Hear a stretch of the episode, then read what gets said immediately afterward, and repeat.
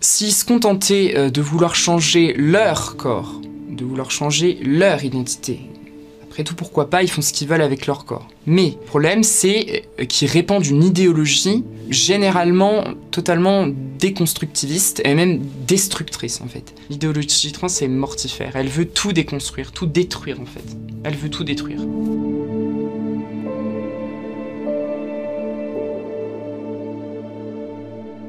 Alors moi c'est Clément et je viens des Ardennes à la base. En 2017 je suis arrivé à Paris. J'habitais dans le 19e arrondissement dans une résidence euh, étudiante où politiquement euh, c'est très marqué à gauche. Une gauche euh, dont je n'imaginais pas les dangers en fait à cette époque-là. J'ai commencé à me faire des amis trans ou en tout cas des amis qui étaient dans le milieu trans, dans le milieu LGBT généralement. Depuis petit, en fait, j'ai une certaine part de féminité, j'ai un côté un peu androgyne plutôt que de l'accepter en tant qu'homme, j'ai été euh, très très influencé, très influençable sur les propos que tiennent euh, euh, beaucoup de, ces amis-là à l'époque, ces amis trans ou, transactivistes. Au bout d'un moment, je me suis rendu compte, mais tiens, cette part de féminité que j'ai en moi depuis longtemps, est-ce que ce serait pas la preuve qu'au fond de moi je suis une femme? Puisque dans cette idéologie-là, être une femme, c'est pas être homme aussi d'ailleurs, c'est pas une réalité biologique, anatomique, mais pour eux, en fait, c'est seulement un ressenti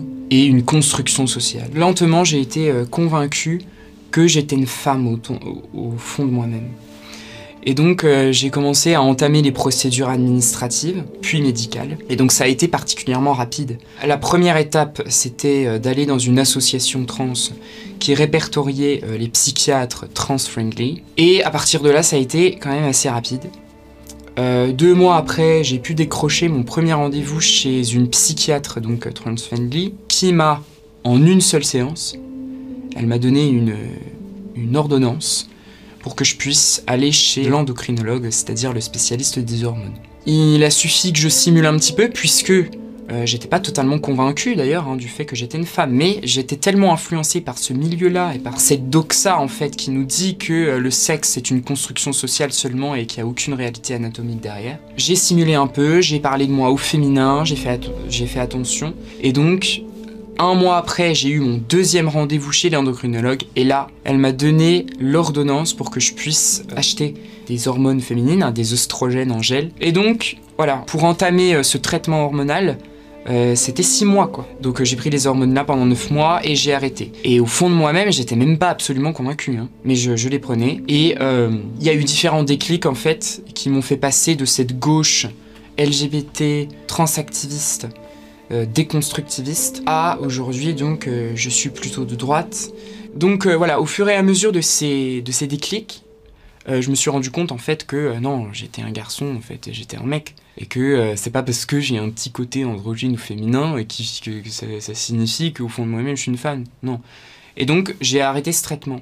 Et fort heureusement, ce traitement ne me prescrivait pas de bloqueurs de testostérone. C'était seulement des oestrogènes à prendre. Alors que, mais le problème c'est que la majorité des endocrinologues, ils prescrivent des bloqueurs de testostérone aux, euh, entre guillemets, femmes trans. Et donc là, qu'est-ce qui se passe? Et eh bien là, c'est irréversible. Et donc pourquoi je fais ce témoignage? C'est pour alerter sur euh, certaines femmes trans, entre guillemets, qui, voilà, je leur pose la question, est-ce que vous êtes réellement convaincus par cette idéologie-là? Est-ce que vous êtes vraiment convaincus d'être une femme. En parallèle de ma détransition, euh, je suis passé aussi de plus en plus de gauche à droite. Euh, en 2017, j'étais plutôt mélanchoniste et actuellement, euh, je me définis plutôt comme occidentaliste, patriote, voilà, défenseur de la France et de l'Europe. Et pas de l'Union européenne, hein, on s'entend bien. Un déclic assez frappant, c'est les réactions de certains de mes amis et la réaction aussi de, des bien-pensants, on va dire, sur l'incendie de Notre-Dame en, 2019. J'ai remarqué en fait que beaucoup de mes amis bien pensants, hein, trans ou pas hein, d'ailleurs, ils avaient un profond mépris pour tout ce qui représente la France en fait pour tout ce qui représente l'histoire et le patrimoine français. La cathédrale Notre-Dame de Paris, c'est une œuvre monumentale et c'est une preuve de la grandeur de la civilisation française. Mais ça, non, ça leur passe totalement au-dessus de la tête. Il y avait aussi d'autres déclics hein, qui m'ont fait passer progressivement de gauche à droite. Euh, j'étais plutôt terrifié du fait que de plus en plus je voyais des petites filles euh, voilées avec un chat d'or totalement couvrant. La plupart des réactions, c'était euh, mais fais attention à pas basculer sur de l'islamophobie par contre. Fais attention à ne pas stigmatiser les musulmans.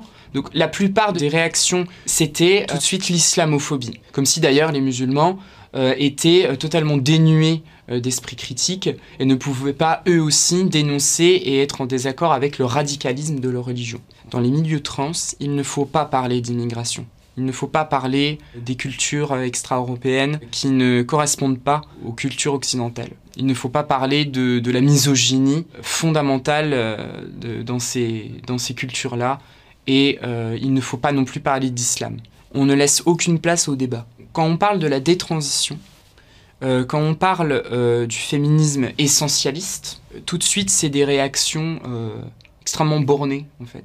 Dans ce milieu-là, ils s'auto-persuadent de, leur connerie en fait. C'est vraiment une, une psychologie des foules comme ça, ils s'auto-persuadent, plus la connerie est grosse et plus ils s'auto-persuadent de leur idéologie en fait. J'ai remarqué que la majorité de mes amis euh, trans, même initialement avant de prendre euh, quelconque traitement, ils étaient initialement un peu euh, psychologiquement instables. J'ai remarqué qu'ils avaient très souvent des personnalités très narcissiques, très histrioniques, aussi, même très violente en fait et très fermée d'esprit. Ils refusaient totalement euh, qu'on puisse contester leurs propos. Dès qu'on parle de la véracité scientifique concernant les sexes, ils sont tout de suite dans le mépris, tout de suite dans la violence et euh, dans le refus du débat. Ils sont terrifiés quand on leur énonce des, véracités scientifiques concernant le, le sexe. Pourquoi? Parce qu'au fond d'eux-mêmes, je pense qu'ils savent qu'on a, qu'on a raison. Mais par conséquent, en fait, dans l'idéologie trans, on cherche à déconstruire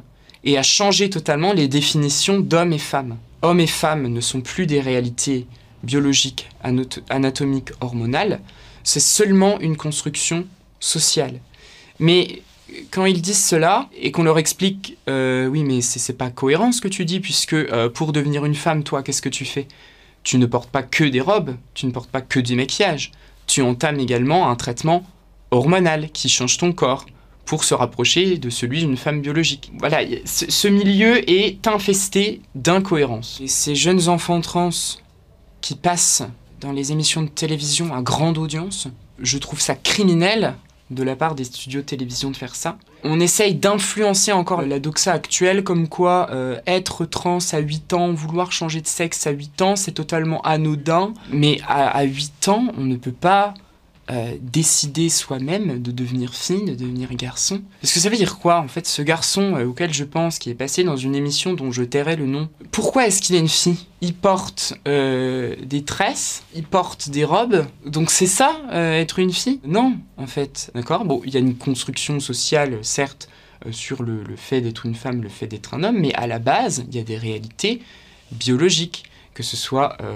au niveau des chromosomes, au niveau de l'anatomie, au niveau des hormones. Avec ces enfants-là euh, qui vont dans les émissions prêcher la tolérance euh, envers les personnes qui veulent détruire leur propre corps, je trouve ça extrêmement, euh, extrêmement dangereux. Je ne veux pas culpabiliser la mère. Cette mère-là est victime de, de cette doxa, de cette bien-pensance.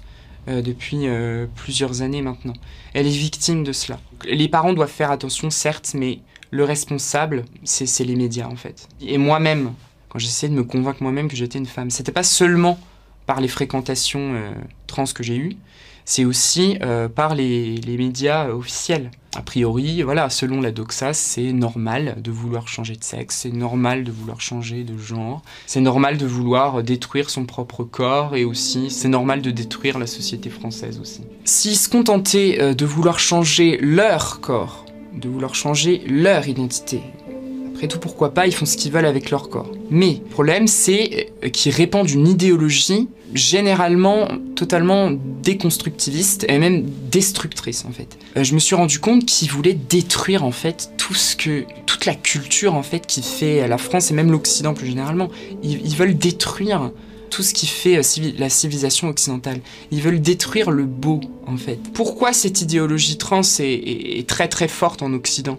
C'est parce qu'en Occident, on est euh, très libéraux, on est très tolérants. Le christianisme qu'ils dénoncent euh, dès qu'ils ont l'occasion de blasphémer sur l'Église catholique, là, il n'y a aucun problème. L'Église catholique est carrément trans-friendly par rapport à l'islam dont ils n'osent pas dénoncer les archaïsmes. Voilà, l'idéologie trans, ça ne concerne pas que euh, les trans, c'est pas seulement pour déconstruire ce qu'est un homme, un garçon, une fille, une femme. Ça s'inscrit vraiment dans le, déconstructivisme de tout, en fait.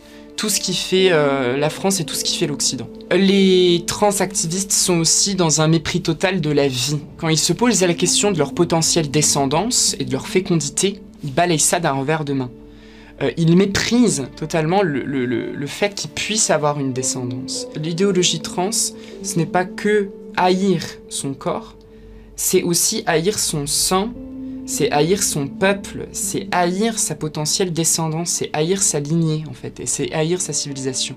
Parce que s'ils balayent comme ça, sans réfléchir, d'un revers de main, leur éventuelle fécondité, euh, c'est bien qu'il y a un mépris plus général de soi-même, mais aussi d'un peuple entier, en fait, d'une lignée entière. L'idéologie trans, c'est mortifère. Elle veut tout déconstruire, tout détruire, en fait. Elle veut tout détruire.